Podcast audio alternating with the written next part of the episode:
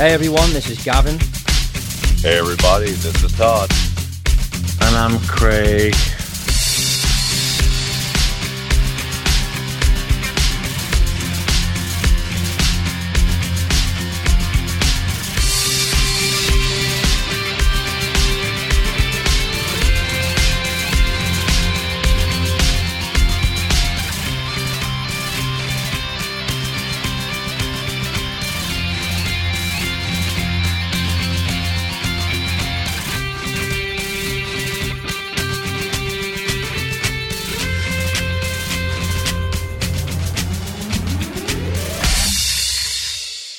Hello everyone, and welcome to episode 111 of the Majors Mess Hall podcast. I am your host Gavin, and I'm joined by Todd and Craig.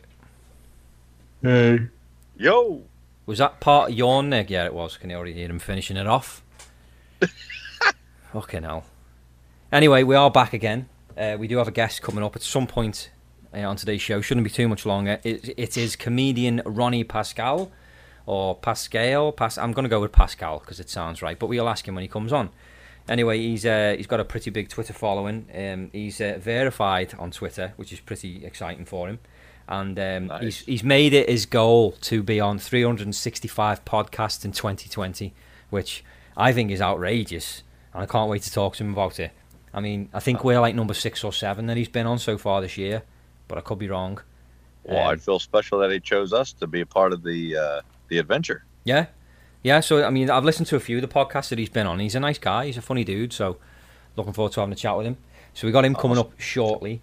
Um, we have before I forget as well. We ha- we ha- we run a competition on Instagram to win a can of the Trailer Park Boys. Freed can never say this. Freedom thirty five uh, lager, and uh, we do actually have a winner. And the winner for that that we picked out random is Little Man Lindsay. So if Little Man Lindsay wants to get in touch, give us your address, we will send that can of uh, Trailer Park Boys lager to you uh, as, uh, at our earliest convenience.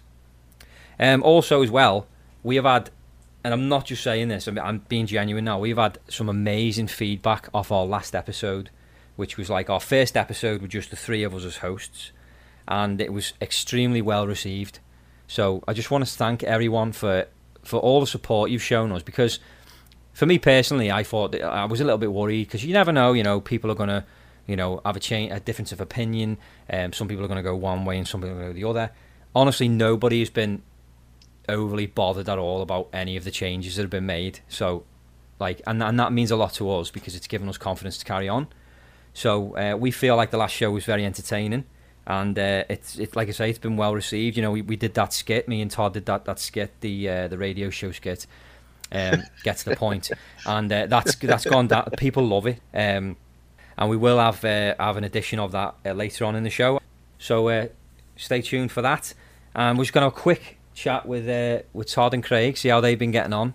Craig, what's going on, mate? Uh, at the moment, uh, got a toothache. So feeling a bit crap at the moment. Right, What's going on? What, like, why? How's this happened? I think uh, I might have a little hole in my gum because uh, I get like these uh, little pains now and again. A little So, uh, a hole in your gum. yeah, like a gap. Like it's probably like a, like exposed. Yeah. Ugh. Yeah, Oh, that's uh, uh, that doesn't sound fucking too much fun, does it? Jesus. No, that sounds shitty.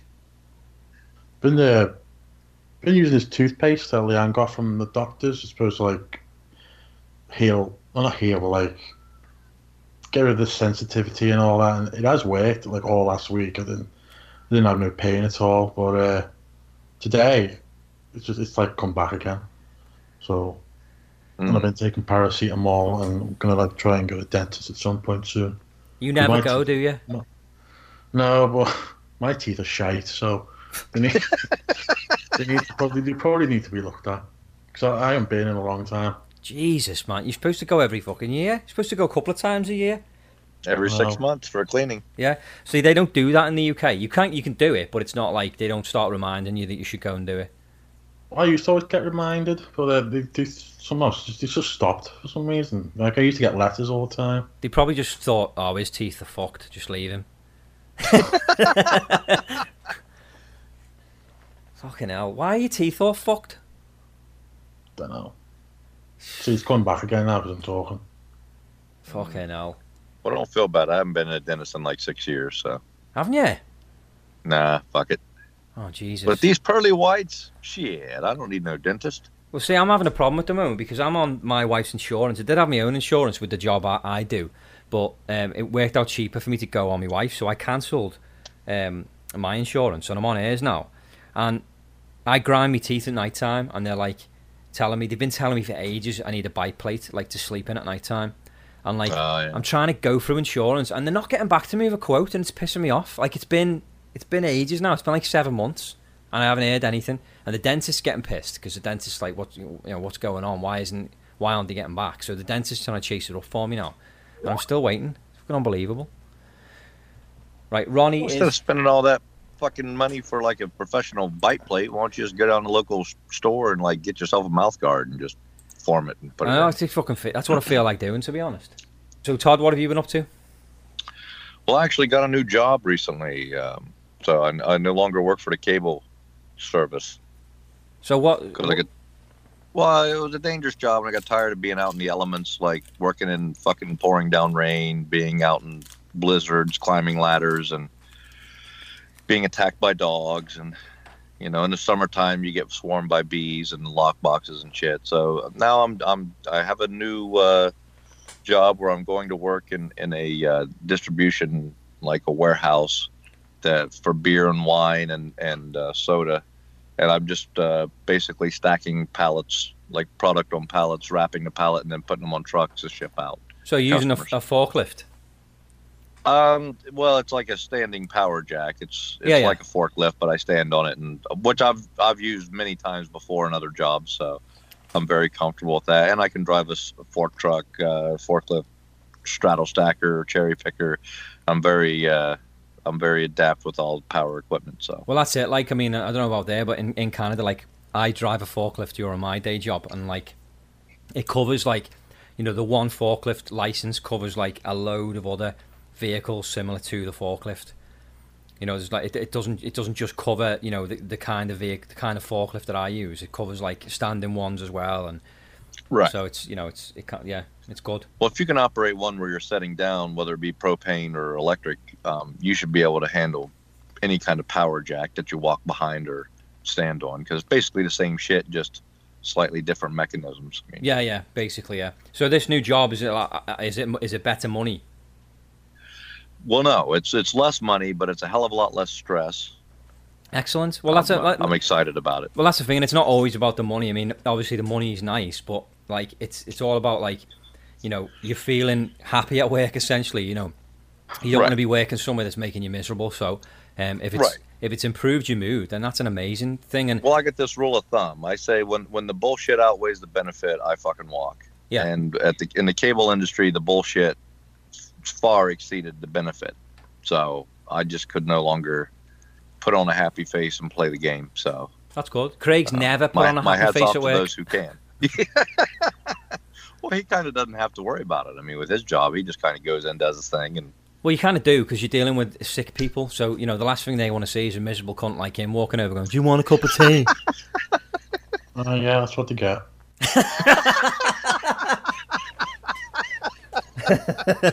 They'll just be like that, sitting in their armchair. Oh, kill me now! Fucking hell. Anyway, we're go- we're gonna bring in uh, we're gonna bring in Ronnie now because he's waiting to join us. In fact, you know what? Right before we bring Ronnie in, let's let's actually go through now to what we haven't recorded yet, but we're going to record soon. Let's go through now to our, our uh, second edition of um, Get to the Point, the comedy sketch that me and Todd work on. Get to the point with.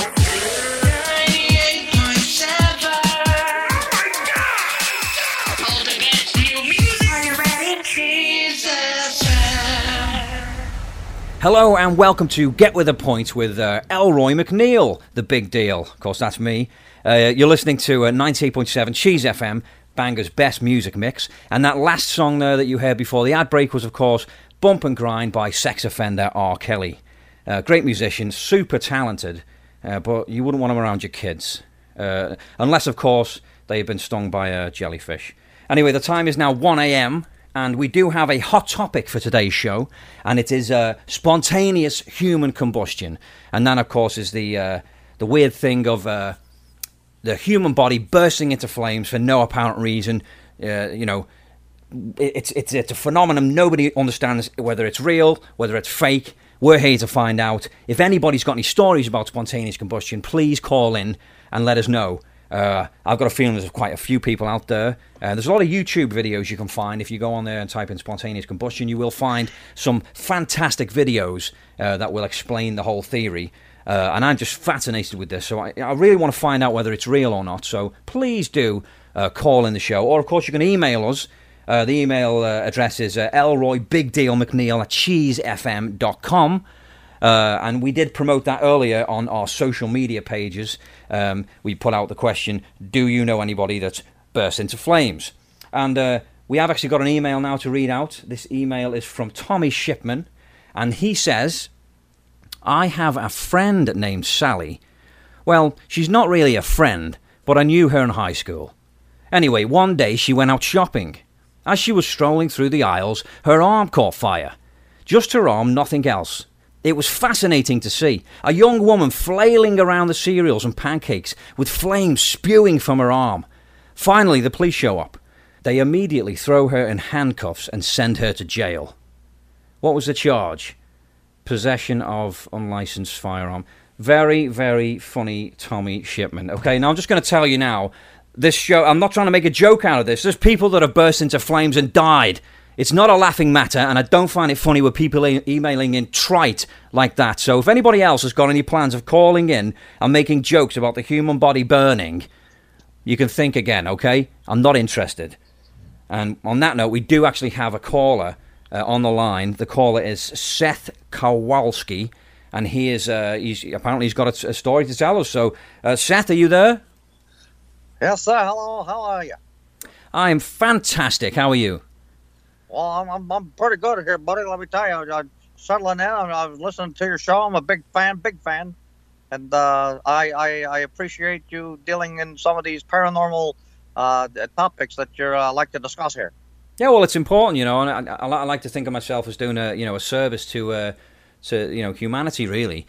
So, uh, first thing I will say to you, Seth, is don't be nervous. You know, I know it's nerve wracking talking to celebrities, but uh, please, you have no reason to feel like that around me. So, just relax, tell us your story. Okay. and I'll we'll- take a deep breath here. Oh, okay. Uh, I'm- feeling pretty good and relaxed right now, then, buddy. Okay, uh, fire away when ready. Fire away. Alrighty, here we go. Yeah, no, no, Oh. no pun intended there. I apologise if I've offended anyone with that comment. Please don't call in. It wasn't offensive. I, I take no offense uh, whatsoever. Uh, yeah, so uh, I I I uh, I actually have quite a bit of uh, knowledge of spontaneous human combustion. But wonderful. I- what, what is it? Please share. Well, I it, it's basically one of the theories is um, uh, a lot of different theories around around the world, but uh, sometimes it's uh, what one of the people I used to talk to said they think it's caused by a uh, uh, metabolism that kind of gets out of hand, and you burn fat too quick, and then uh, you get going too crazy, and uh, next thing you know, your uh, your fat just catches fire and you burn up. It's very possible. Another theory that I heard was masturbation can play a part in it. If you uh, don't lose, use enough lubrication, you can the friction can cause uh, flames. I don't know if that's true. If anybody has had a wank out there and you know started to sizzle, let us know. Oh, oh boy, I, I better be careful then, because I don't even use lube. Okay, what's your what's your next point? Okay, my next point is this. Um, I have uh, a series of, of mysterious uh, coincidences that uh, that I've been a part of. Um, it all started when I was uh, a young lad, probably uh, we'll say 14, 15. I uh, I had a school teacher who suffered from spontaneous human combustion. It was the craziest damn thing because she had just given me a failing grade on a project that I put off to the last minute, and my dad kept giving me shit and saying, "Hey, boy, you gonna do that homework?" I said, "Yeah, yeah, I'll turn it in." So I turned it in. I got an F. The next thing you know, she went home, and her house burnt down with her in it, and the cause was spontaneous human combustion. She caught fire, and, and the house went up with her. Jesus.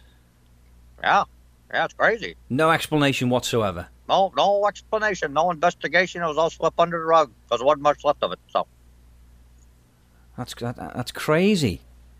yeah, that's what I thought. And then, um, oh, I'd, I'd, I'd say probably uh, well, as I was an adult fella, it happened to me again about 12 years later. I was in my uh, mid mid late 20s, and I'd uh, met this broad, knocked her up. We had a couple of kids, and uh, well, next thing I know, she doesn't want to be with me anymore. So she kicks my ass out, and we get divorced. And uh, well, make a long story a little bit longer. She uh, she gets everything in the divorce. She gets the house, she got the kids, she got my car, everything. And uh, oh, damnedest thing. One day the kids was visiting me, visitation on the weekends. Next thing you know, they went, went to bed and I got a phone call and uh, yeah, spontaneous human combustion. She she went up in flames and the house went up with it and the car. Oh my God. Crazy, crazy, yeah. No- Unexplained phenomena. That, that that's, that's unbelievable. You've known two people that have burst into flames and there's been no explanation. Oh, technically three. Let me tell you about the last one. Oh Jesus. I was working this job, and I'd been there, you know, 10, 15 years. Put a lot of time and hard work in there. I worked for this fella. And then he got uh, laid off, and we brought in another fella, some young hotshot. Thought he was going to make some serious waves. He didn't like my uh, my work ethic too much. So he said, oh, okay, buddy, we need to cut the fat. And he uh, let me go. Fired my ass. Well, crazy thing for him, about uh, two days later, the fire department had to show up to his house because he suffered from spontaneous human combustion. His damn house burnt down. Crazy. I'm sorry. You, you you know three people that have burned spontaneously, no explanation whatsoever, and they all knew you. That's right. Yeah, I I, I must be like that. Uh, what what's his name? That Uri Geller or something like uh, some kind of psychic or uh, you know. Uh, uh, I might have that uh, that sixth sense at ESPN. Yeah, yeah, just, yeah, definitely some kind of psycho. Yeah. Uh, okay, so Seth, uh, I'm starting to see a pattern here. It's, it's quite unnerving, but uh, I've got a question for you. Okay, and just just answer me straight. Sure, it on me. Do you like fire? Oh yes, you know I like a nice big bonfire. You get the gasoline, you dump a couple of quarts on there. You light that some bitch up, roast some weenies and marshmallows.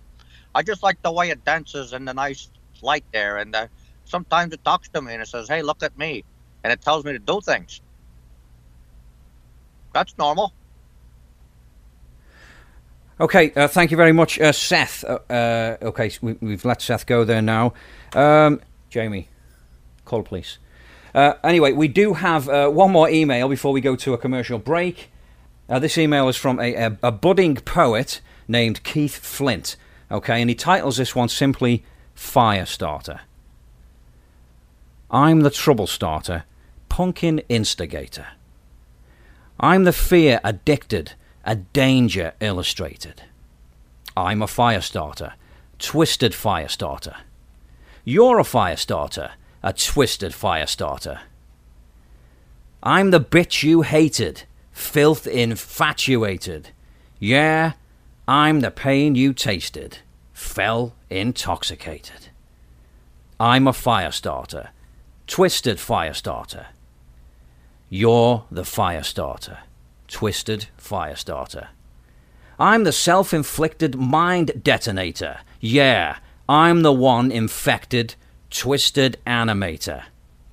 I'm the fire starter, twisted fire starter. And he ends it simply with, Elroy, you are a cock. Uh, Okay, right, that's enough. Go through to the break, please. Thank you.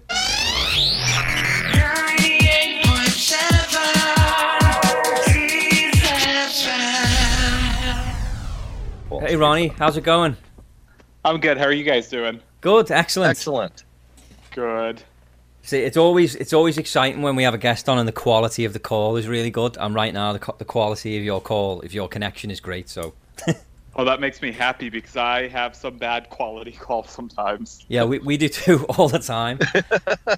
Oh No, you're coming through crystal clear, man. Well, I made it a point to be home, and I'm sitting like 20 feet from my router. Oh, okay. Perfect. yeah, that's the Yes. best place to be.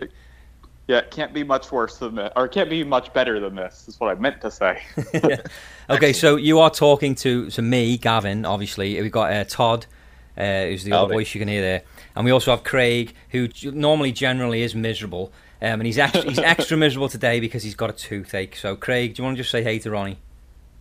Hey, Ron. Hello. So the, the big the big thing that intrigues me about you is is that you want to do you're obviously a comedian, but you've like you've given yourself this challenge to be on 365 podcasts in a year. Is that right? Yeah, it's, yeah, it's a crazy challenge, and I don't know why I did it. Yeah, I, I like this. Okay, my my point of view, right, is that I think at some point, if you're not already, and hopefully you're not, because you're on ours currently, um, you are going to get really fucking bored of doing these podcasts. And the reason why I say, I say that is because I've been on a few myself as well. Like you know, wh- when you start a podcast, you get to know other podcasts and you make friends with people, and and then they ask you to go on their podcast and you know to kind of like self, you know, kind of promote each other.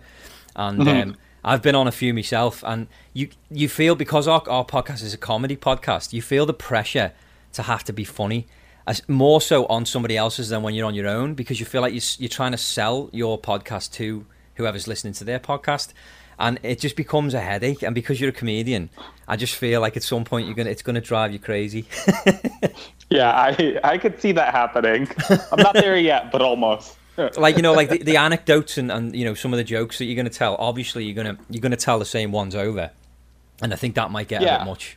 So I'm, well, I've listened to a few, and my my goal is to listen to as many uh, as I can because I want to see I want to see how this goes. Like I'm following you on Twitter, and then of course listening to the podcast you've been on, and continuing to do so.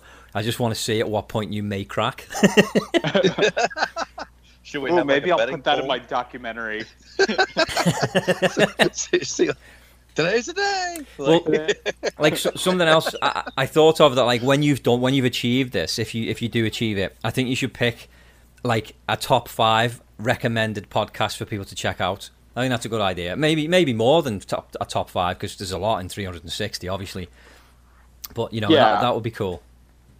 Yeah, I've been thinking about that already, and I could tell which ones I like doing and which ones that I hated doing. Uh, so oh okay. Yeah geez. So like how are you gonna like are you doing like multiple podcasts a day? Some of them, yeah, because I was thinking if I do this, uh, there's date like Christmas or Thanksgiving or whatever. People are not recording on those days, so I have to do some two and three a day. wow And I also, I also got to step it up because I'm only at like 15 right now. oh yeah you've you- you've got to catch up a little bit definitely yeah But I imagine that I'd be doing two and three a day some days. So Yeah, that's not too bad. Yeah. Well, hopefully you enjoy talking to us anyway. we but we basically just shoot the shit and joke around. And on our last episode, we've actually just started doing a little bit of improvisation ourselves, um, a little bit of improv, and, and uh, it seems to have gone down well with our listeners anyway. So um, we're not doing any right now or anything like that. We're just uh, it's it's just something that we're working on because you know both myself and Todd, you know, we've done comedy and stuff in school and college and things like that, and it's something we really enjoy. So that's the plan anyway. mhm. yeah, that's a good plan. So, so where did you like? Obviously, you started with like doing improv and stuff. Like, when when was that? Was that back in school? Uh, no, I was late to the whole thing. I um, so I just was like, I'm going to go about like the regular life. I grew up. My father owns a restaurant, and I was working at a grocery store, and I was trying to like just like make that happen, uh, and like go through the ranks of being a stock clerk, and then being an assistant manager, and then being a manager. And then one day I just got like I broke, and I was like, I don't want to do this anymore. So I took an improv class, and out of no like everyone is shocked when they find out that I do comedy because I was so shy growing up. Uh, I went to a school for nine years. I went to a school that only had 20 kids. wow. Yeah, so and I was like the shy kid of the 20 kids. So now that I like perform for a living, it's shocking and crazy to people. Well, it's quite daunting as well. Like I find, I mean, I, I, I'm a singer, so I've been on stage, uh, you know, a lot. But um, the the thought of standing there with a microphone and literally with just you on the stage, and you have to make people laugh, that terrifies. It really does terrify me. And I, obviously, I imagine it's something that you get used to doing. But I mean, was that nerve wracking for you when you first decided to, to get up and do a little bit of stand up? Uh, well, I'm pretty new to stand up actually, in that uh, like improv, I could go on stage and I don't care because I just I know that the more you care about doing improv, the less good your improv is. And uh, so I've been writing jokes for years, and I recently was like, oh, I got to start like telling these jokes on stage and see how they go. And so that's been a little bit different and weird for me. But I don't hate. I think like I got into stand up in a good place in that I already know how to write jokes. I already know how to perform. So now it's just putting the two together. Yeah. Where uh, when I first started doing improv, though, like any performative thing, I was a nervous wreck. Like I, my palms literally just got sweaty thinking about my first scenes. So obviously, like getting up on stage for the for the first time, like how did did it go well, or like was it well well received the first time you went on? If you can remember that. Yeah, I do remember. Are we talking about the first time I did it in class, or the first time I performed it in front of an audience? Well, let- let's go with the class. So the, the, the you know the fair because that would have been your very first time performing in front of anybody, Yeah. wouldn't it? Uh, the first time I ever performed, so I decided that I was going to, I wanted to do radio and TV production. I just wanted to be a guy. Well, I wanted to do just radio production, but the school that I signed up for did radio and TV. And um, the radio section of the class I loved. And then one day we had to go on TV, like local public access TV, and improvise as characters. And my friend and I had to play. I don't remember if I was which, if I was Trent Reznor or Marilyn Manson, but he was one and I was the other. Nice. Yeah, and so uh, so I was Reznor or Manson. He was the other one, and we just had to have a conversation on TV as these characters. And as soon as the lights go on, I got so nervous that I walked off stage. Oh no. No one remembers this. I've never seen footage of this, but I would really love to. Uh, but I literally walked off stage because I was so nervous. Oh, That's my the great God. thing about improv, though. Like nobody knows what you're doing, so you get up and walk off. They're like, "Oh, this is brilliant! Look at this." He's- he's- so I mean, that's that's the great thing about improv. Like nobody's in on the joke except for the other guy that you're doing it with. So well, my biggest gaff ever was uh, similar to what you're we're talking about right now, in that uh, I was doing an improv show, and this had been going on for three or four years. And one of the guys in our group told us ahead of time. He was like, "I won't be able to make it to the show, uh, and if I do, I won't be there till late into the show." And I was like, "Cool." And then so what I told the other teammates was, "Hey, when he does show up to the show, I'm gonna stage a freak out. I'm gonna just throw a tantrum and storm out of the theater." And so much so that I had a camera person waiting in the hallway of the theater. So I flipped out, and then there was a camera person who was live streaming my freak out as I like walked out of the theater into the streets, and it was live streaming in the audience, and nobody thought that was funny at all except me. yeah, I would think that'd be hilarious. yeah, so uh, the whole audience is sitting there in silence watching me have this panic attack, freak out, meltdown.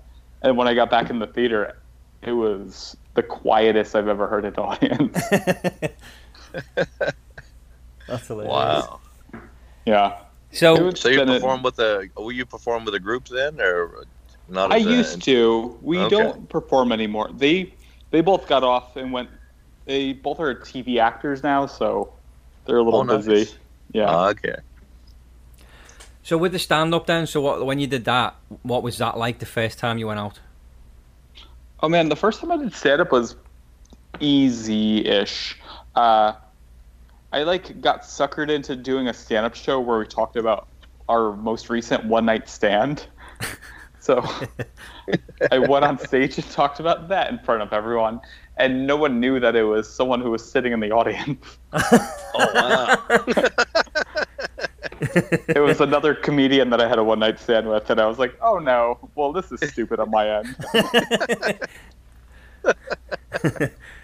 So so have you had any really bad bad audiences where it just didn't your jokes just weren't landing? Uh, actually, yeah, those shows are when it's only other performers in the audience. Oh, okay. Well, that's just like competition then, isn't it? Yeah, well, the show that uh, so the opposite answer. So the best audience I ever had was it was a last minute show. The theater was like, "Hey, do you guys want to do a show uh, at like six o'clock on a Tuesday?" Which is not a great time slot. And we're like, "Yeah, sure." And when we threw together a last minute show, and the whole audience was 80 people, and it was 40 senior citizens and 40 Austrian high school kids Oh my god. it was separate groups of humans that just like con- like two groups came together uh, and we are like how do we perform the show so we it was an improv show so we started we're like uh, we walked out and we're like we clearly don't know how to perform for you all because you are two polar opposite audiences and so we just asked up front like what do you like and the austrian high school kids were like we like tupac and the simpsons i remember very specifically and we are like, all right, great. And uh, senior citizens were just like, whatever you want to do. So we did a two-hour show on Tupac and the Simpsons. Nice. Yeah, and so for that, I was just like, oh, we gave the audience exactly what they wanted.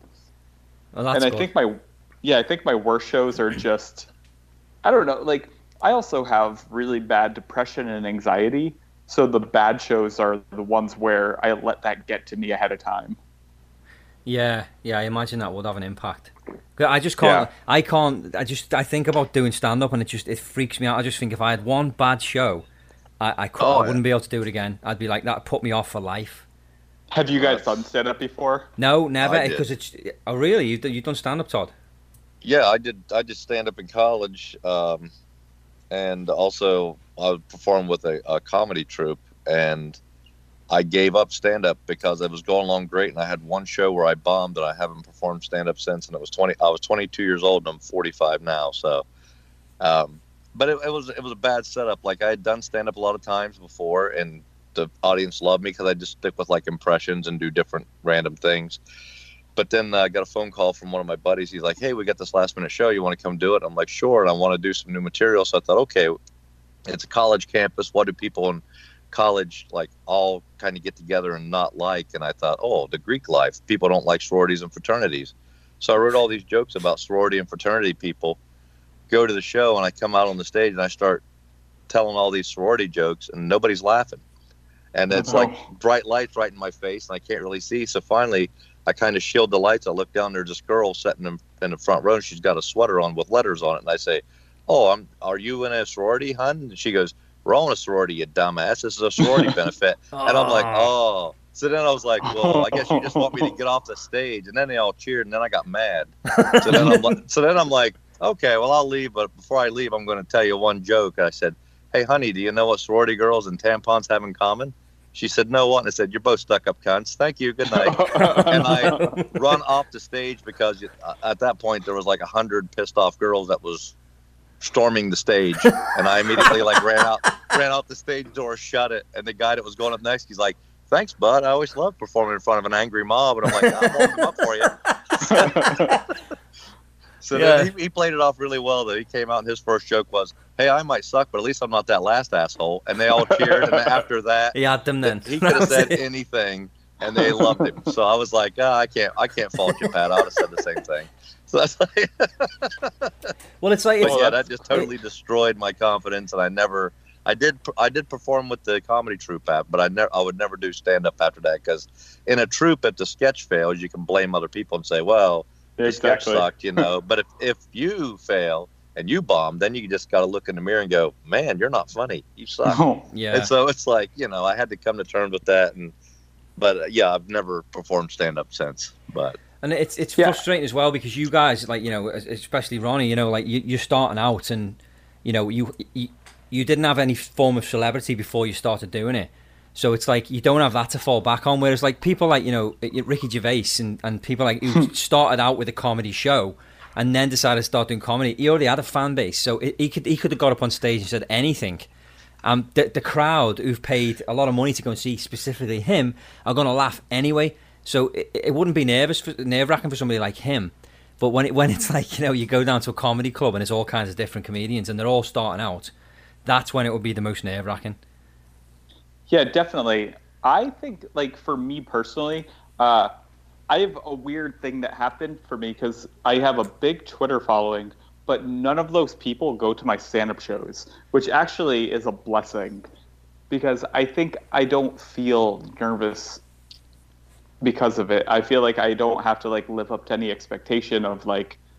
I think like for instance, the thing that it broke down is what I'm popular for on Twitter is I write a lot of like one-line dad jokes but I don't really tell those in real life a whole lot. So like they're two separate personas, but I don't have to live up to this ex- like expectation of being like the dad joke comedian. Yeah. So that was another one of my questions was, you know, that because you are really funny on Twitter. So one of my Thank you. questions was, do you take, you know, that material from like from Twitter and use it in your stand up, but you say you don't? And I think that's a good thing as well because if if there was people that you know follow you on Twitter that did go to the show, the last thing you'd want is them going, yeah, he told that on Twitter two weeks ago. You know, Yeah. that'd be the, Well- the, the worst thing. Well, I'll admit this out loud right now is I started a section the last three or four minutes of all my stand-up sets now is a section called tweet it or delete it. And so I say these are things that are my Twitter drafts and then I tell the joke and then I say, "Do you want me to tweet that or delete that?" And the audience gets really engaged and fired up and like it's always half of them love the joke and half of them hate the joke. But the secret is I've already tweeted all of these things. So they think they're like giving you feedback, like, "Oh, I told that guy not to put that joke on there, and yeah, I'm, I'm shaping his career. And then all of a sudden they pick up the Twitter and they're like, "What the? Here it is!" Like, it's already out there. well, there was a show uh, that I did about a week ago. It was last this past Sunday, so almost a week ago, and I something tested well on Twitter. It got like three or four hundred likes. So I was like, "Oh, people like this joke." I told it, and the audience hated it. And afterwards, a guy walked up to me. He was like, "You should tweet that," and I was like, "Oh, I will. Don't worry about it." but he didn't know that I had done it two weeks ago. La- Larry David, who's like you know obviously famous for Seinfeld and Curb Your Enthusiasm, he started out as a comedian, and Mhm. i- i- he, he says that like there was one time I think it was Jerry Seinfeld that told the joke or told this this uh, little anecdote. There was one time where he went out on Larry went out on stage and he just took one look at the audience and he just looked at them and he summed them up straight away and he just went no and he just turned around and walked off stage. He just didn't like the look of the audience. He was like, "This isn't going to work." That's hilarious. well, that's man. the trick. You got to know your audience because again, you obviously had I known I was going to go out in front of a bunch of sorority girls, I wouldn't have attacked them personally by with a bunch of sorority jokes. So I Yeah, probably would have done something a little more party goer and just try to like, you know, make it more generalized that they could relate to, but yet not feel attacked by. So Yeah. We live and we learn. yeah, yeah. I do have a short Larry David anecdote if you want to hear that. Definitely. Oh, absolutely. Uh, so I used to work at a theater uh, called the Pit, the People's Improv Theater. It's what it's short for. And Larry David was filming a TV special there that was unrelated to the Pit. Oh, okay. and uh, he was filming. So there's an underground space in the main stage, and he was filming in the underground, and so which is right next to where the office is. So we weren't allowed to use the office at all that day because uh, they didn't want us walking in and out. So we had to walk upstairs to the main area. And when Larry David walked in, my brain did this thing where I was like, "Oh, I know Larry David personally." Because I've seen him so many times. So when he walked in, I said, "Hey, man, what's up?" And he looked at me like I was the biggest asshole in the entire world. Oh no way. And I'm not trying to shit talk him because what he looked at me and saw was, "Oh, this guy is a production assistant." So he handed me his coat.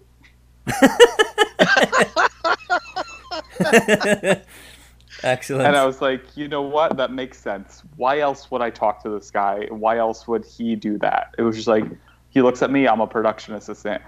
And Well, little does he know, I was unrelated to that shoot entirely. Well, that's good though. They handed his coat because at least he didn't think you were this crazy guy. Because obviously he Yeah. was comfortable enough to hand over his, you know, his coat. So that's something. But um, did Well, you I- did you speak to him other than that, or was that the only time you spoke? That was it. We were told not to talk to him at all unless he approached you, which is the general rule for all celebrity encounters. Yeah. Oh, I'm such a big fan of his. That would that would have been amazing. I don't think I would have been able to have not tried to speak to him more than that. He's such a legend. Yeah. Yeah, I get really. I don't get starstruck often, but I did get starstruck then. Yeah, I think I think he's probably one of the people I would be like that around as well. Very yeah, 'cause nervous. he's just such a brilliant writer too. I mean, he's written some of the greatest, like you know, stuff in television. So a lot of stuff he does behind the scenes that people don't even know that he helped create and write. Like he's done work on Saturday Night Live, things like that too, where you know he's written some stuff and some sketches and um, so yeah, he's got such a he's, as a writer, he's brilliant. Then when he's in front of the camera, he's absolutely hilarious because Yeah. there's that kind of you know disconnect because you don't expect to see a guy like that you know go on a rant and then when he does it just adds to the hilarity of it Yeah. I read this story the other day about him. He quit Saturday Night Live because they like cut one of his sketches. He had a tantrum, stormed out, quit on Saturday night, and then on Monday morning for their pitch meeting, just walked in like nothing happened. That that's true. He, di- he did he did do that because you see the, the, the good thing about the good thing about Seinfeld is a lot of the a lot of the like the show ideas on, on Seinfeld are based on what Larry did. Like Larry's Larry is well George Costanza on Seinfeld is based on Larry Yeah. David, and and there's an episode where George quits his he rage quits his job and leaves. And then he's like, he regrets it instantly, and he's like, "I'm just gonna go back in and act like I didn't get, I didn't quit." And he goes back in like a week later, and they're like, "What are you doing?" here?" And he's like, "Oh, I've come to work." And he's like, "You quit?" And he's like, "Oh, you believed me? I was just joking around." And it's because Larry did in real life. That's so funny. I wish I could do this. I don't have the courage to do that. no, oh man, he's he's one of a kind. Well, I haven't talked about this at all, and I got so my day job outside of comedy. The way I make most of my money is doing lighting for theater. Oh, okay, Uh, and I got hired for a lighting job in the beginning of December. And on my first day there, it was miserable, and I just stopped showing up. But they keep emailing me of like, "Hey, do you want to come back? We don't mind if you come back." And I haven't responded to any of the emails.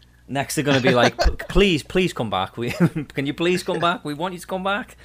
oh, that's what it feels like. And they they've done nothing wrong. I'm the asshole. At least you can admit it though. Yeah. that's hilarious though Yeah. So Oh, on, well. on one of the other podcasts, I heard you talking about um, you did a parody of uh, Back to the Future, and I'm very intrigued about that because I'm a massive Back to the Future fan. So, oh yeah, that was fun. what was that Uh, all about? Uh, After because you didn't go into detail on the other podcast, and I really want you to now.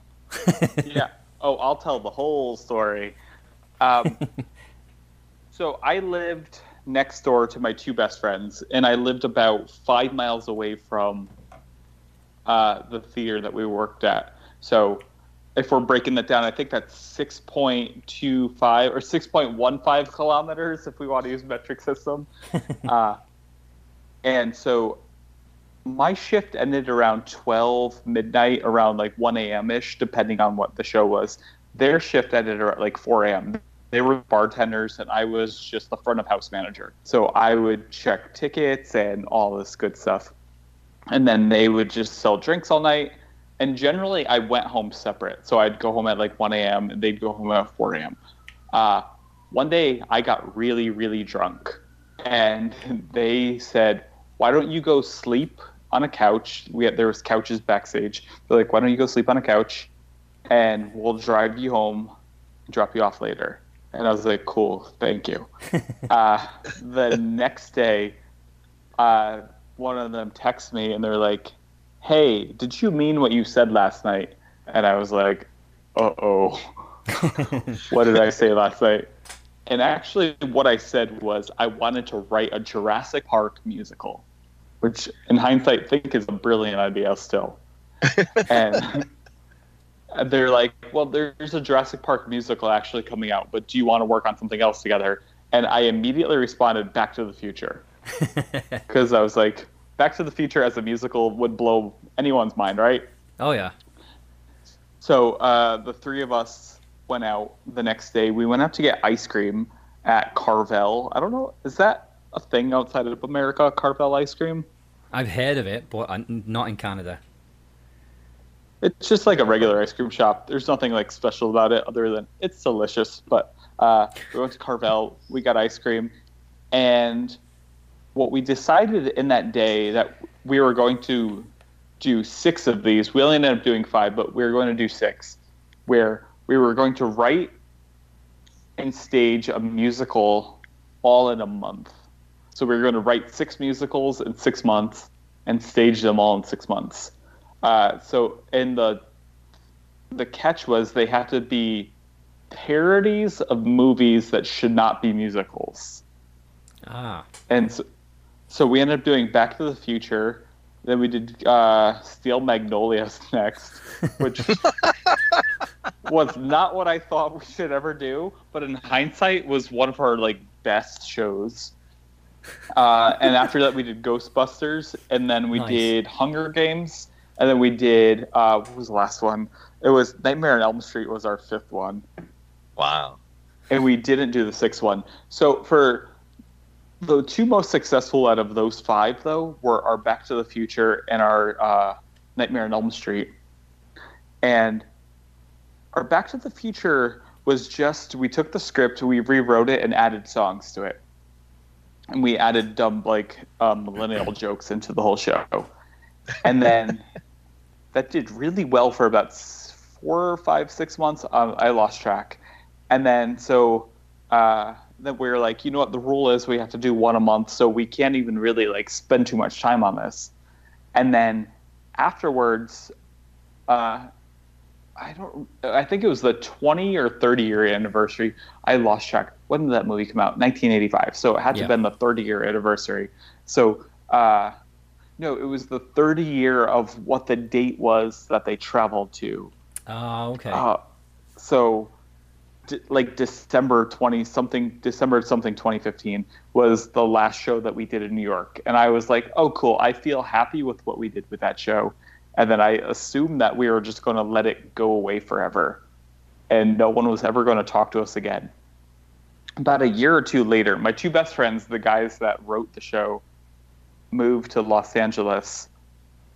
And I so I was the producer, they were the writers, uh, and they moved to Los Angeles, and they just sent me a text like, "Hey, just to let you know, we sold this show, and it's now running at the Brisbane Arts Theatre in Brisbane, Australia." wow, That's awesome. that's incredible. And I was like, I was like, "Oh, I've never been to Australia. I would love to go," but I was simultaneously, separately of this, I was stage managing another musical parody that we didn't write, but uh, for two famous writers wrote a Game of Thrones parody musical, and I was stage managing that, and I was on a national tour for that while our show was running in Australia. So I was like, I can't even go, but I want to. Oh, that would have been amazing. Yeah. That's awesome. Well, I had seen it a whole bunch in New York, but when we sold it and it went to Australia, there was new actors, new writers. They changed a whole bunch of stuff. It looks really cool, but I have no idea what the Australian production looks like. How hmm. amazing though! Like that, that's that's such an accomplishment. You must you must be really proud that it that it went that far. Well, the thing, yeah, I am, but I, I don't ever like take time to like acknowledge that, and that like I was like, oh, I had this drunken, stupid idea. We saw it through to the finish line. It did really well. The audience loved it, and then I'm just like, oh man, what do I do next? My brain is always, what do I do next? And I don't know if that's the right thing to be doing. Yeah, I get you. I just yeah, it- it just blows me away. I mean, that's just amazing. You just start it's just something you start out with. Just you, basically, essentially, it was a, a drunken thought, wasn't it? And you Yeah, end up in drunk. Australia. That's in, that's incredible. Yeah, almost like a joke, like a like a dare, like, hey, let, I wonder if we could do this. Yeah, let's let's do it. And then all of a sudden you're like, whoa, here's the fifth one. It's like it's like you know that's that's amazing that you can be that creative and just you know because again you, you're taking something that's already a thing and, and putting your own creative spin on it and putting songs into it. I mean, so you Mhm. got to be able to write music, write lyrics, and then make it actually like seem like it fits with the part of the, you know your show that you're doing. So that that must be really hard to do and nerve wracking, I would imagine. Yeah, it wasn't easy at all, and I can't take all of the. cre- I could take like twenty percent of the credit, but they take like eighty percent because they like took this dumb idea that I had and like saw it through. So uh, there are a couple, and they wrote and produced. Uh, they wrote and like directed most of it. I was there to be like, hey, let's try this instead. But I only take a little bit of credit for that. Still, you're a part of it, though. I mean, it, it was your idea. It was you know you're a Yeah. part, and you had the uh, you know the creative influence on it. So that's that's awesome, though. You drank the alcohol that led to the, the idea, so yeah, I was like, maybe I should drink more often. exactly. what kind of what kind of alcohol are you drinking? Just so I know, in case I get a, like a writer's block. I can, oh, at that point, my most of my life I've been really obsessed with whiskey, bourbon mostly. So oh, nice. a particular brand, maybe. uh, I always like Basil Hayden is my go-to. So Oh, okay. you, you heard it here first, Basil Hayden. Oh, that's a, that's a, that. Uh, after people listen to this, they're going to go out and buy that, buy that, drink it, and then try to see if they can do something creative with their life. It's going to be amazing. Fun fact about Basil Hayden was that uh, that was James Bond's original drink in the book before they changed to gin. ah, Really, Yeah. that's interesting. I did not know that. Yeah. Most people, though, Basil Hayden isn't terribly popular. Yeah, I've like heard of it, but I've never had any. Like usually when I drink bourbon, it's like Jack Daniels or Jim Beam or you Yeah, know some something cheap that does the trick. exactly. well, on that same note, is I started drinking wine. Wine's my go-to now because it's cheaper. It's a little weaker, so I don't feel like I'm an alcoholic because of wine. Right. Well, winos are sophisticated. You know, you're not an alcoholic; you're just sophisticated. Exactly. Even though this bottle that I'm drinking now only costs nine dollars, so I don't know how fancy that really At, is. at least you're still in a bottle. You're not in a box yet. So once you start drinking wine from a box, that that's when it's a, a problem. You know. That's my grandma. yeah, you she's got the allowed to do that though. She's lived you a life. She's, she's allowed to drink a box. Hey, Franzia's pretty good. Yeah, it can be if it's chilled right. I haven't pulled this off, but I want to do an improv scene. So there's like a lot of tropes in improv scenes where people like are like baristas or waiters or whatever. And I want to do a scene. So there's a lot of scenes where someone just like walks in, pours wine, and walks out, and the audience always laughs. And I want to be the guy who walks in, pours wine, but out of a box of wine, and then walks out. That would be awesome, especially if it's like a really, you know, hoi polloi restaurant and it's really like, you know, a bunch of sophisticated people and you bring out box wine and just kind of pour it in there and walk out. I think that would be a yeah, that would be a great, great laugh. Yeah. I hope so. Fingers crossed on that one. Right, so I, I would laugh. we're at the point in the show now where we need to get Craig talking because he's only said hi, Ron, so far. So we need to get him talking a little bit more. So in order to do that, we need to take the class out of the podcast completely, uh, which is a shame because we just added some by talking about wine. But we're going to take it out now. and I was wondering because this is one thing that Craig's got in common with you, Ronnie, is that you have both at some point in your life shit yourselves. So I was wondering if you could. I was wondering if you could just tell that anecdote again because it was hilarious, and then I'm going to get Craig to talk about the time he defecated as well, if you don't Uh, mind. yeah, I'll talk about it.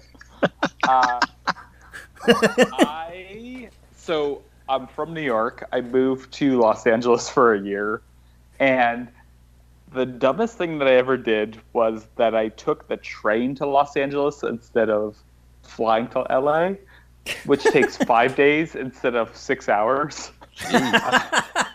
It's a hell of a train ride. Well, yeah. What I thought was, oh, this is going to be beautiful and like romantic and this perfect thing, and it was terrible. it was the worst thing that I've ever done. Uh, and very quickly, I realized that, like within day two, I was like, I hate this. Um, so I get to LA. In less than a week of being in LA, I get a disease called Bell's palsy, which means that my face froze. Oh yeah, yeah. Uh, Oh yeah. yeah, half of my face was paralyzed for the first two months that I lived in Los Angeles. oh wow. Uh, I think it's very funny in hindsight. In the moment, it was terrible, but in hindsight, it was very funny. Because the one thing that I don't talk about a whole lot is my day to day life. So I do a lot of online dating, and I went on one date and my face was frozen, and I just kept on saying, "I'm sorry, I'm like this. I'm sorry." I'm like this."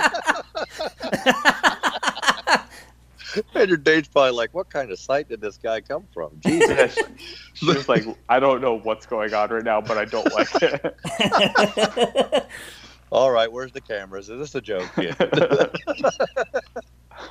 so the medicine they give you for Bell's palsy, there's a steroid, and the gross part of Bell's palsy, it's not even gross, it just sounds gross, is that it's herpes. It's so when you get chickenpox, it's a form of herpes, and Bell's palsy is a non-sexually transmitted form of herpes. oh wow, I And- didn't know that. wow. So the medicine for Bell's palsy, uh, so it's triggered by. So when you got chickenpox as a little kid, it stays in your body forever. You still have it; it's still in your body. And then Right. me moving to Los Angeles, and also me taking a train there, trigger uh, caused stress that triggered this. So that's why this happened. oh, okay. And so the medication to get rid of it are an anti-herpes medicine and a steroid to like strengthen your face back up. And what the what this did was caused my body to like just not know who it was anymore.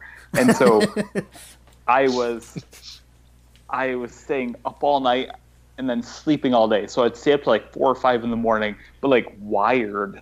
Uh, I want to like run laps around the city of Los Angeles. Uh, and I didn't know why. I was like, what is going on? And then I'd fall asleep from like 5 a.m. to like, I don't know, like 6 p.m. And I was just like, what is going on? And then I'd wake up.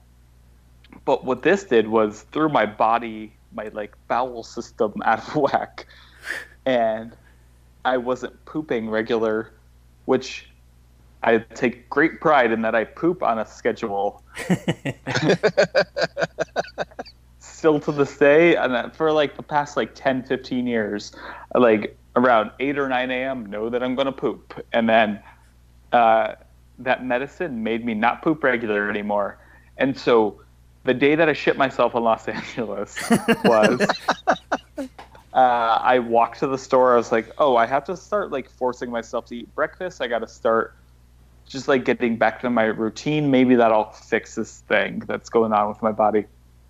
Walked to the store and there was a box of Lucky Charms on sale, and it was a 16 ounce box for like a dollar ninety nine, if I remember correctly, which is a lot of Lucky Charms. And I don't even eat sugar cereal normally, and so I ate the whole box in one sitting Jesus.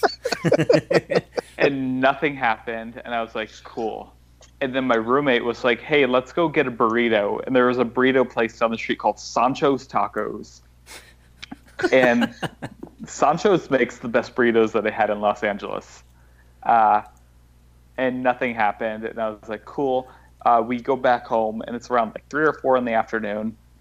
And i was like okay so i was like pretty new to los angeles. I was like i'm gonna go walk around figure out like what's different about like LA and New York. And also like side note, you don't walk around LA ever. You have to drive anywhere you go to. So don't ever walk around Los Angeles. uh, walking around, walking around. I was probably like 15 minutes away from my house, and I was like, "Oh my god!" I felt fine, and now I have to shit my pants. It was 15 minutes in. 16, 17 minutes in, I was like, I need to get home now. 18 minutes in, I shit my pants. Uh, and it was, I was wearing shorts. And the thing about wearing, it just shot down all of down my leg. It looked like I went mud wrestling. but it looked like I only it was only the bottom half of me because the top half of me very clean, bottom half of me mud wrestling. and Wow. When that happened, I was like a block away. So I live two blocks from like this busy neighborhood. So I was three blocks away from home. So I was almost to like the busy neighborhood, but I was in a quiet neighborhood when it happened. And so I remember thinking, I have to like dodge in and out of cars so that they think that like no one sees me. my whole goal was like no one to see me. So I was like weaving in and out of traffic. and then I get home, and uh, no one, no one saw me, or if they did, they didn't say anything on the street. But I looked like I just like jumped in a puddle of mud. But what I wasn't waiting, uh, thinking about was my roommate was taking a shower because he was getting for, ready for work. And as soon as I walked in the house, it just smelled like I shit everywhere.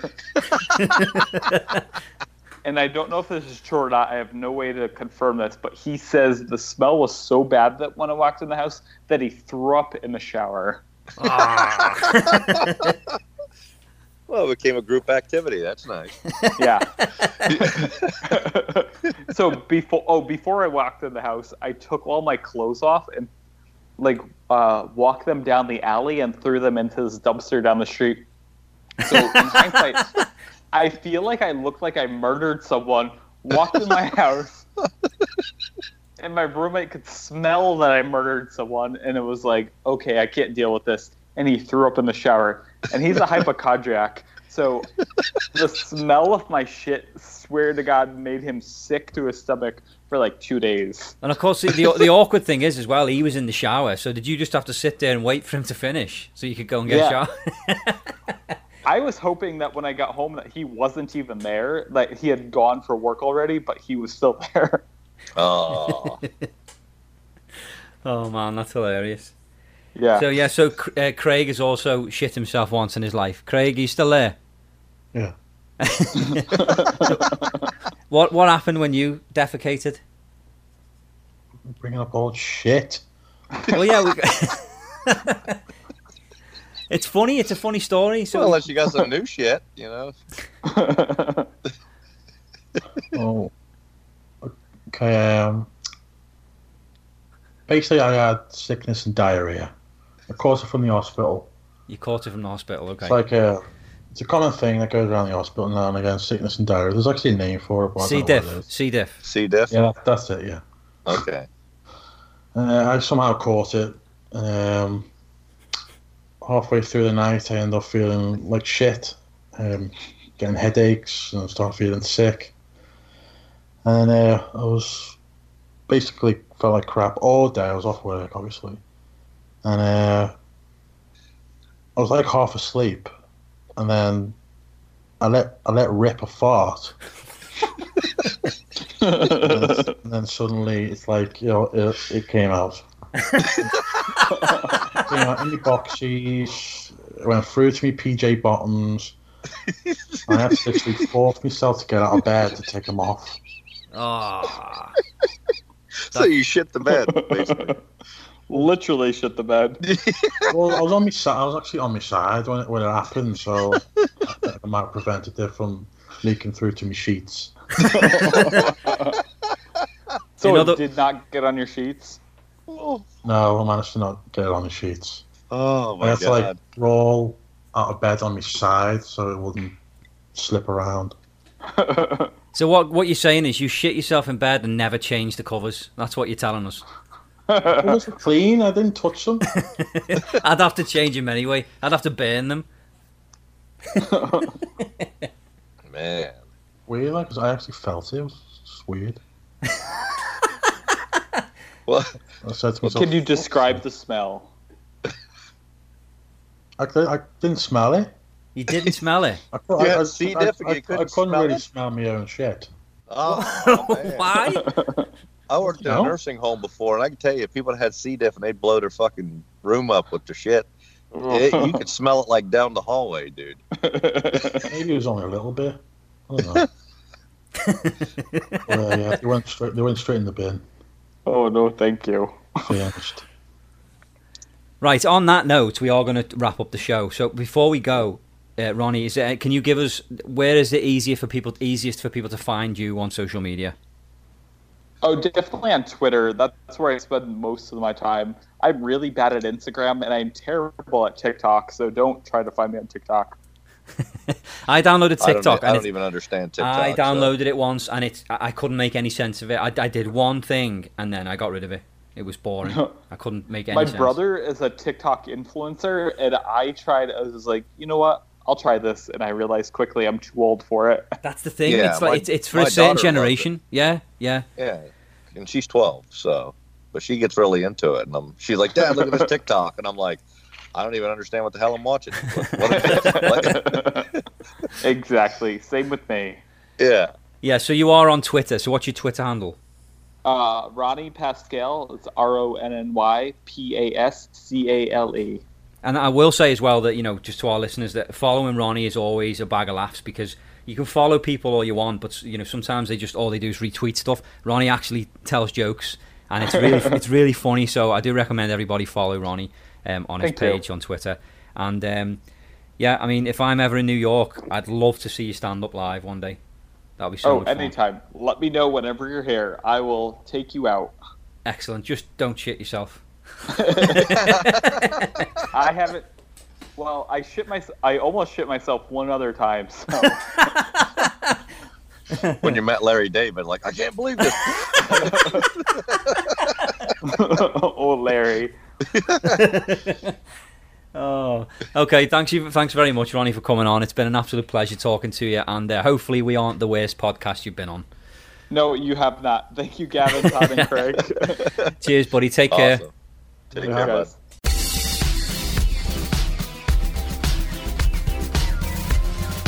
Hello, everybody. This is Rocko from Rocko's Modern Life, and you're listening to Major's Mess Hall Podcast.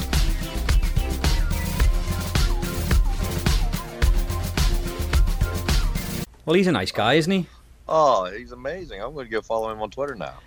Yeah, he's he's a funny guy. Like on his Twitter, he tells like uh, you know, like he says like dad jokes. So they're not like you know, you- you're not gonna laugh, sit there and like laugh you, you know, laugh yourself off your seat. But they are really funny. Like they do, they- they're quite witty and they make you laugh. Well, yeah, But, um, dad jokes have a certain kind of niche to them. You know, you, you I, I share a lot of dad memes because I can relate to them being a dad. So Yes. a lot of things I look at, and, and that's my type of humor. So if and if he writes original content like that, then I'm definitely going to be interested in checking it out. You know. Oh yeah, like and you'll appreciate him anyway with the whole improv thing. You'll just you know you'll you've got that in Oh, common with him anyway. So um, yeah, I'm really glad he came on. Personally, I think our podcast was the perfect uh, platform for him to come on and talk to us because, like I say, he's been on all kinds of podcasts and probably is going to continue to go on different kinds of podcasts that aren't really catered to what he does.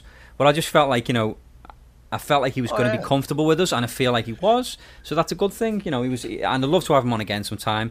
I don't know, maybe maybe yeah, he can we just had a chat. It was like talking to like a friend. You know, I mean, it was that's what I love about this podcast. It's like there's no pressure. It's no, you know, oh, we got to have like real professionalism. Even though it is a professional podcast, it's still at the same time. It's like, you know, it just come on, be yourself, tell some jokes, have a good time. Well, that's Yeah. it. You know, the, the only know. like the only prerequisite for coming on our show is that you're you're an interesting person, and that's it. You know, we just want to talk to interesting people, and you know, there's a friend of mine who is the best artist. Her name's Kim. She's the best artist. She's from the Netherlands, and uh, I want to bring her on the podcast. So maybe the next episode, she's going to be joining us for an episode to, to have a chat with us. Artwork is amazing, and you know, if we can do just a little bit, uh, uh, you know, to help promote her work by you know sharing Sure. her, sharing her page once Is, she's been is on. she the one that uh, drew the picture that you shared? Was it on Twitter or Instagram yeah, or something? Yeah, that, yeah, that's her, and it looks like a photograph. yeah, I can't- I can't get- amazing. There- There's some of the ones she's done in color, and like, and I've seen the original, like the actual photograph that she's drawn, like you know that she's mimicked, and it just looks like just like the photograph. It's incredible. Jesus. I've People never that seen- have that kind of talent, it just blows my fucking mind. Because I'm artistic to a point, but like even like with my brother, he got all the art talent in the family. Like he can sit Yeah. there and just freehand shit from memory. Oh yeah, your have brother's have amazing. picture, just boom. You know, and I'm sitting Yeah. there like, how do you do that? And he's like, how do you not do that? And I'm Yeah, like, fuck, go fuck yourself. You yeah, for for our listeners that don't know, Todd's brother um, Travis is an amazing artist, and he he did this one drawing of uh, of John Dunsworth as Mr. Lahey from Trailer Park Boys, which uh, the boys actually shared as well. Like the, he, he sent in the original to the boys, and they showed it on Swearnet, and it's incredible. I mean, I actually have a print of it now on the wall downstairs in the basement because it's it's it's just it's amazing. It's such a lovely photo as well of John. Uh, you know, he's obviously passed away now, and um, yeah, your brother's incredible. I'd love to have him on the show one day, so you should try and set that up. Bring him on. oh yeah, yeah. Because he's a funny guy too. I mean, he's a little, he's got a little different sense of humor than mine. Yeah. But he's not quite as far out there. He's a little more reserved, but he's still hilarious. And I'm sure he's got some, uh, you know, stories about you. He can tell us as well. Oh, that's, that's always I'm fun. fucking sure. Yeah, you know, but the good thing is uh, we can have him on. He can he can air out my dirty laundry and like tell all kinds of shit that I did when I was a kid, and I'll fucking laugh it up. I'll I'll eat it up because like yeah, it happened. How about how about we have an episode where we have our brothers on? So I'll bring my brother on. Todd can bring his Okay. brother on, and Craig, do you want to? No. Why, Craig? Craig. Do you have a brother, Craig? Sadly, I do. Is it, is he is he inside or at the, is he in prison at the moment or is he? Well, he's moved, Danny, so I haven't got a clue where he lives, which I don't want to know. And Ba- I don't get out. Well, basically, he's a criminal, isn't he? Basically, yeah. Wow. He, he once um, he once stole. You know, like in school, you have like the TV on the on the like the TV stand. I don't know if you if you had that where you are, Todd, but like you know, every classroom has it, or a school, every school has a TV. You know, back in the in the eighties and the nineties, that's like on like wheels. Well, he, he Yeah. with him and one of his friends stole the school TV and wheeled it up the street. we, we love the TV because every time it's, they wheel the TV and we're like, hot damn, we're going to watch a movie or something. We're not going to have to actually do anything productive today. We love the TV in school. Yeah, Cra- Craig's brother loved it so much he took it home with him. Wow.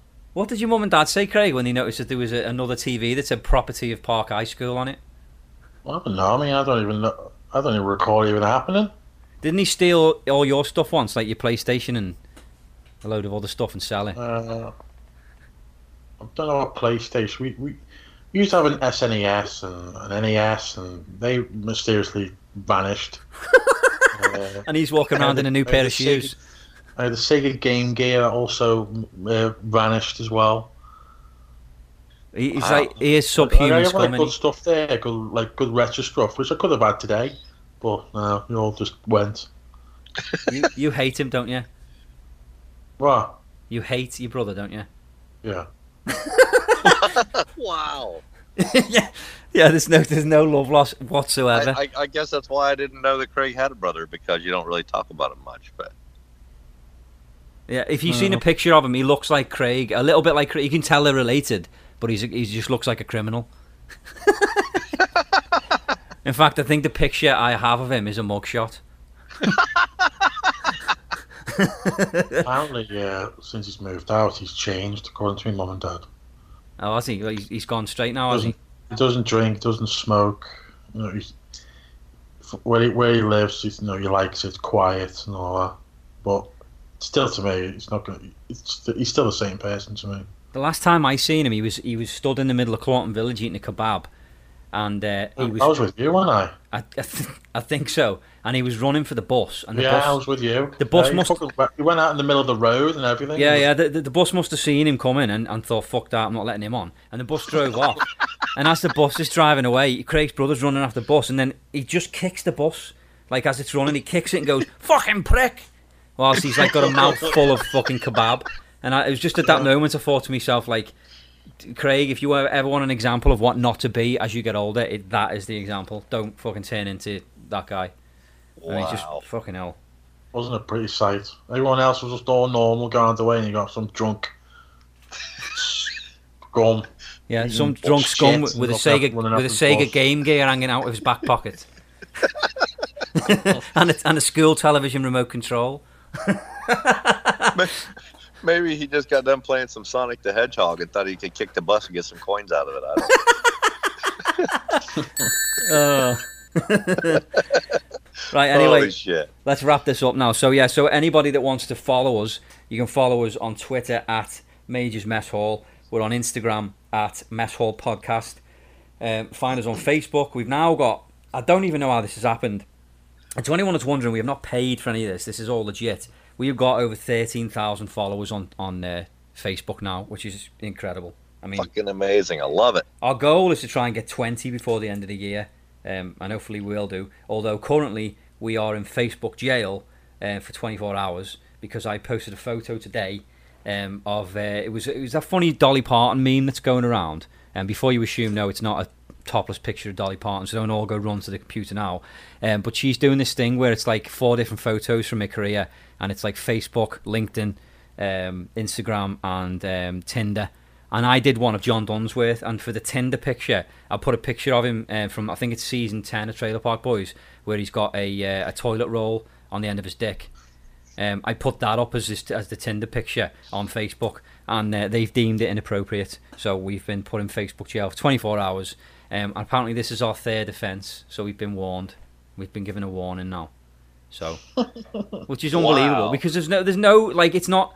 I can only assume they assume it's his penis and not an actual toilet roll because it's not from a distance. Yeah, it does look like it's his penis, but it's not. It's it's a toilet roll, and I, I almost challenge. You get an option to challenge it, and I was like, you know what, fuck it, just let's just take it. So you can either accept decision or challenge it, and I, I just accepted the decision. I was like, well, I don't under, I don't understand Facebook because I was in Facebook jail a while back, and the whole thing was I didn't even share the fucking picture. Somebody else shared a, a meme of some broad dumping her tits out, and I thought, and it, believe me, it was a quality pair, and I was like, holy shit! And all I did was save the video to my- like you have the option to save. It. I saved the video. Next thing I know, I get a, a, a just a saving it, for, notification. saving it in the that wank bank.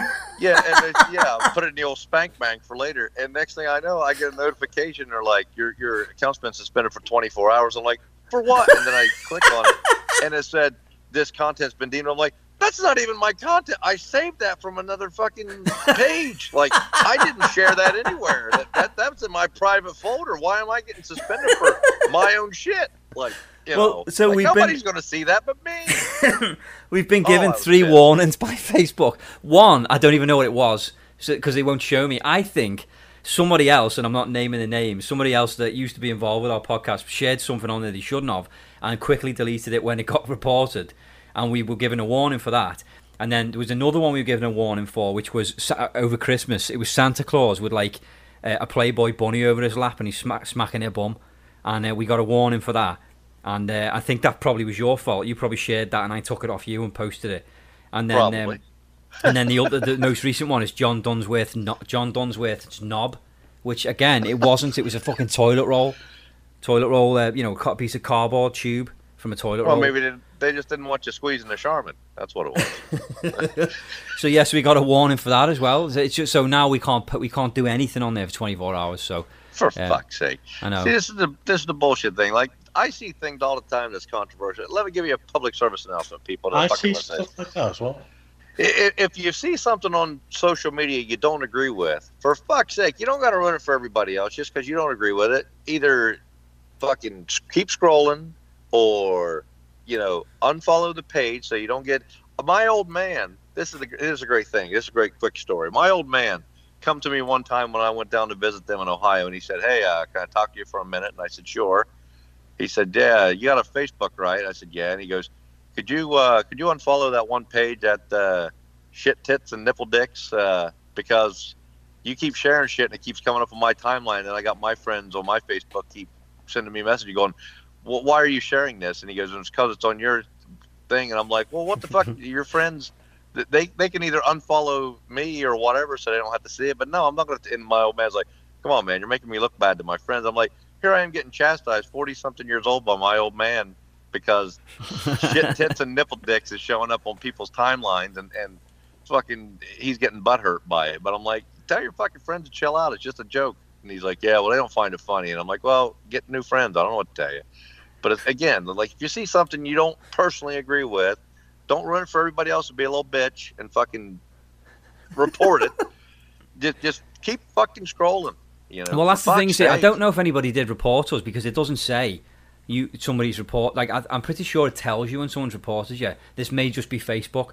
And someone commented on the Lahey picture and said, um, "I got put in Facebook jail once for sharing this photo." And they made a joke. They were like, uh, "Oh, you know, it was it was awesome in jail. They have the best dope. You know, just a Trailer Park Boys reference." and that and that was it. And I, but I should have took that information and thought, right, I better delete this. If someone's been you know, put in Facebook jail for this. I should probably get rid of it, and I didn't, and I ignored it, and now we're in Oh. Facebook jail. So it's my fault. I posted it, and I Oh. didn't take the warning. So Well, Um, actually, I, I have been in Facebook jail one other time for a Paul Walker uh, meme that I shared Oh, when the whole 10 year challenge was going on. And there was a picture of Paul Walker beside a Fast and Furious car, and the next one was like a a charred corpse. Oh, and uh, Yeah. because of that one, I even had people comment on the meme when I shared it, and they're like, "Come on, dude, even for you." And I'm like, "Oh, it's a fucking joke. Get over it." Next thing I know, I went to log in, and the thing popped up that said, "You've been suspended for 24." And I'm like, "For that? Come on!" It's like if it was like a friend of Paul Walker's, I could see them getting offended, but it's just a joke. I don't know the guy, like you know, whatever. But again, I, I, I, I will accept responsibility for that one. That one was in poor taste, but. but still, Some of the other shit you post is in poor taste as well. Like, there's some stuff I look at and go, yeah, I'm not, uh, I'm not posting that on our page. Well, Even yeah, though it I makes mean, me laugh, I'm just like, no, some I'm not shit taking that the I risk. post that I literally I'm a, I'm a member of like 15 different meme sites, and all day long I get I'll go on my Facebook just to see what my friends are doing, but my whole fucking timeline is full of random memes, and I'm like I got ADHD and I'm fucking easily excitable anyway, so it, it's and that's what my wife will say. She'll say, "Will you chill the fuck out with with these memes?" She's like. You don't post shit for like eight hours, and next thing I know, there's like 30 memes right in a row, and I'm like, "Cause I go on there and they, they pop up and I'm like, oh, it's funny. Share that, share this, share that. And she's like, but you need to chill the fuck out and like moderation, man. No, you don't see, need to fucking you- post you- my whole. Th-. And I'm like, fuck it. It's your funny. excuse, your excuse now is that you know we might need it for the mess hall. Because I, I, I literally get like ninety percent of my memes from you, so don't stop doing what you do because I'm it's the, it, I'm the know fucking meme pusher, baby. That's yeah who I am. it's got, that's what's gotten us the, that's what's gotten us to thirteen k is is it's ta- taking memes that you've shared. I've just posted them on. It's probably what's got us in Facebook jail, but never mind. That's all right. hey, like my old friend used to say, if you don't push the fucking envelope once in a while you don't cross the line, you don't know where it's drawn. So, you know, fuck it. Exactly. So yeah, so you guys, you, you know where to follow us, and, and you know I must as well mention that we do have t-shirts available now, and I have managed to get the price drop to seventeen dollars US for our, for all of our merch, like all of our t-shirts, including women's t-shirts. You know the classic Majors Mess Hall logo and the new Majors Mess Hall logo. This, those shirts are all seventeen dollars, uh, obviously plus shipping as well. Um, but they were coming up as at, at like twenty two dollars at one point, so we've had it. You know that's a significant drop. Um, I think they are That's twenty two dollars. The twenty two dollars Canadian, but they were originally twenty eight dollars. So we've had it dropped. Hoodies were I don't know what they are in, in US dollars at the moment. I could find actually I could find out right now I if think you they're just give close to like 30 bucks. Canadian dollars a hoodie is thirty three dollars. US dollars is twenty five dollars for a hoodie. Wow. That's, that's a not- hell of a deal. Yeah, yeah, that's not bad at all, and that's like that's our you know our old logo. Actually, some of these some of these images need to be removed because they uh, they feature uh, people that are no longer um, associated with us. So I need to go through all that, including our website as well. But yeah, you can get like a Dick Johnson hoodie there for twenty five dollars. That's a steal. Gee, So, that's, go- that's head like on they over. always say. It's like a sore dick. You can't beat it. Well, you know, and as well, if you if if you you can't afford a t-shirt, you can't afford a hoodie, but maybe you want a mug. We've got mugs on there now with the new logo on. So go and buy yourself a nice mug. They make great gifts as well.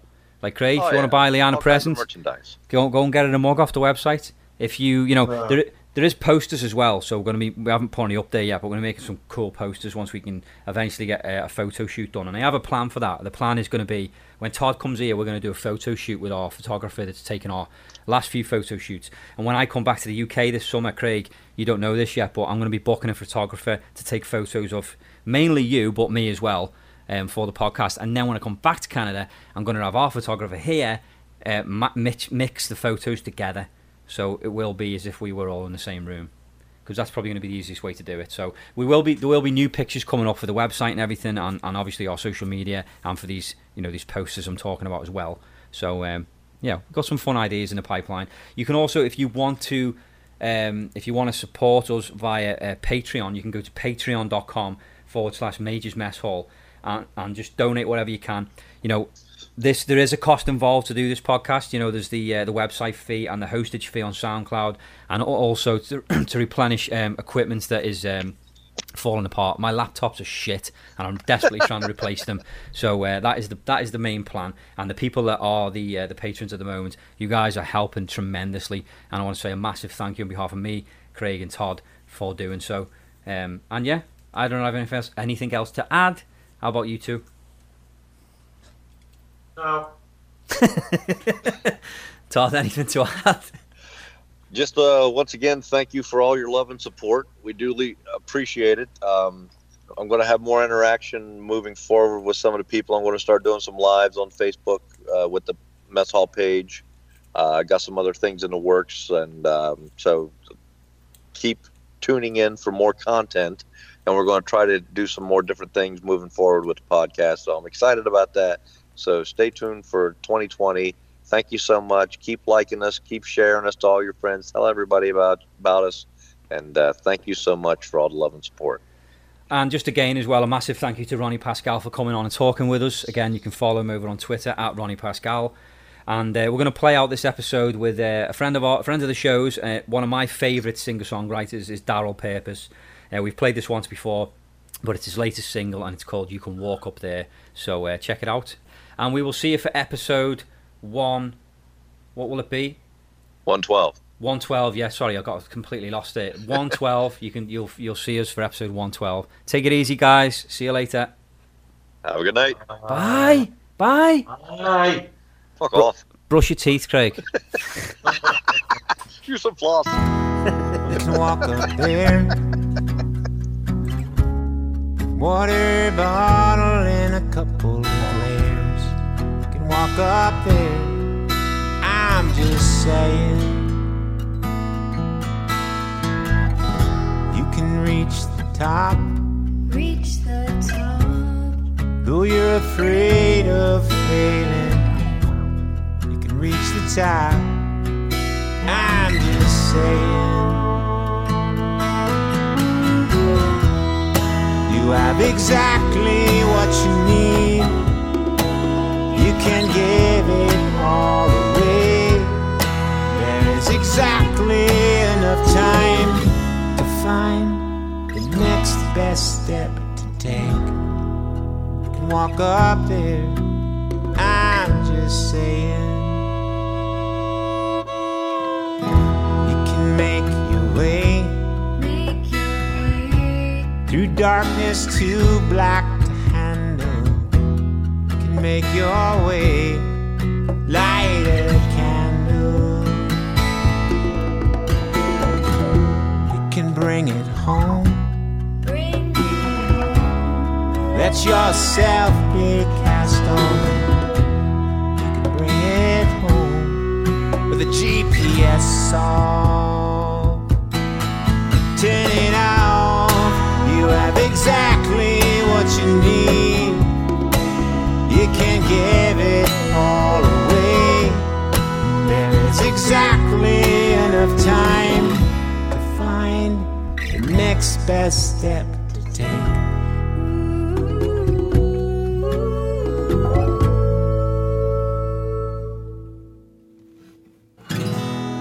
You can save your life. But you find yourself in no man's land. Save your life. Take my hand. Take my hand.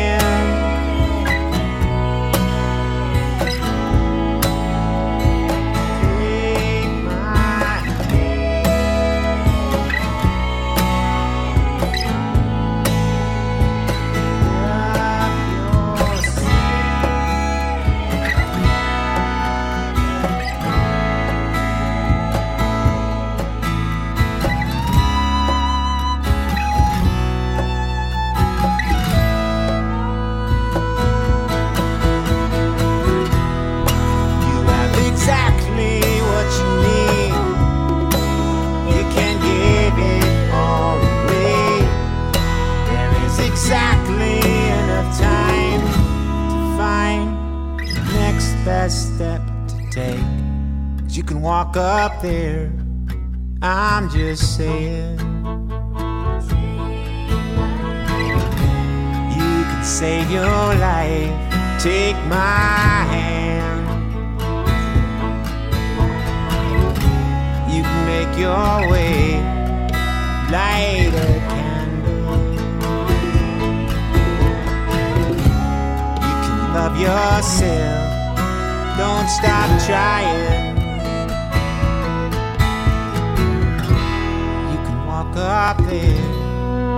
I'm just.